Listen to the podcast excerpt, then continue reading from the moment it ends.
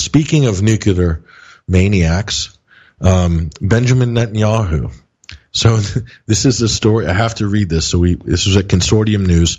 We published this up at 21 Wire.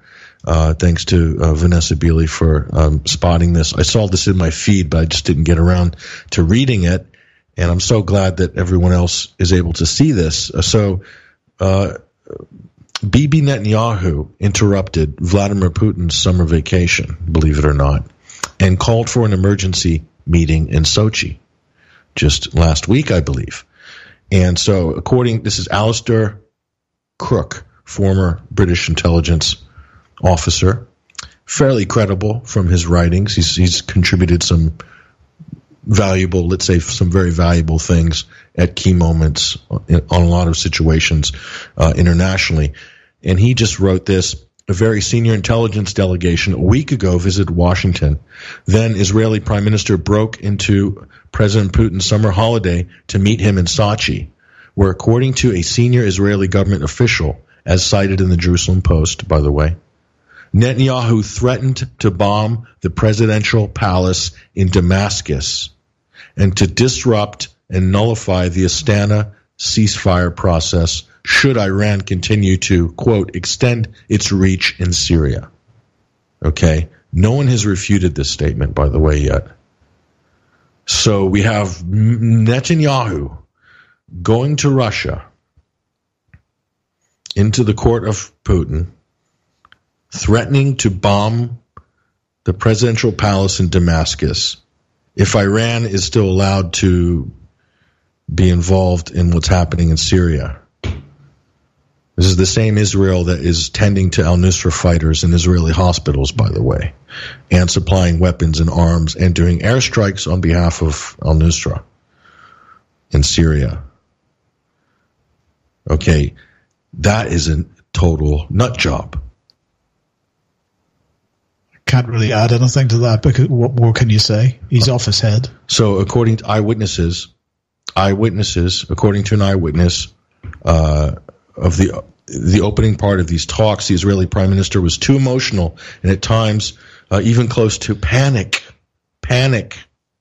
He described a picture of an apocalypse to the Russian president uh, that the world may see if no efforts are taken to contain Iran as Netanyahu believes, is determined to destroy Israel. Okay. So you can imagine how this looks, Mike. Imagine this scene. Putin's there having his summer break at Sochi. He's tucking into pierogies or whatever, you know, for lunch. Netanyahu comes storming in. Vlad's in there in his best tracksuit. And he's just finished first course, having the vodka in between. Netanyahu storms in there says get, uh, he starts waving his hands, talking about Iran, and Putin just looks up, looks at him, and he says, "Nyet." Because guess what? Israel has no leverage now, without because the United States has no leverage in determining facts on the ground. So this is what kind of what's said in this article here, and this was kind of reflected in uh, Dr. Shaban, uh, the article that we pu- published from her a couple of days earlier, mm. and also by Thierry Meyssan a little bit before that, which is that this this kind of shows you where Israel's power is, Mike.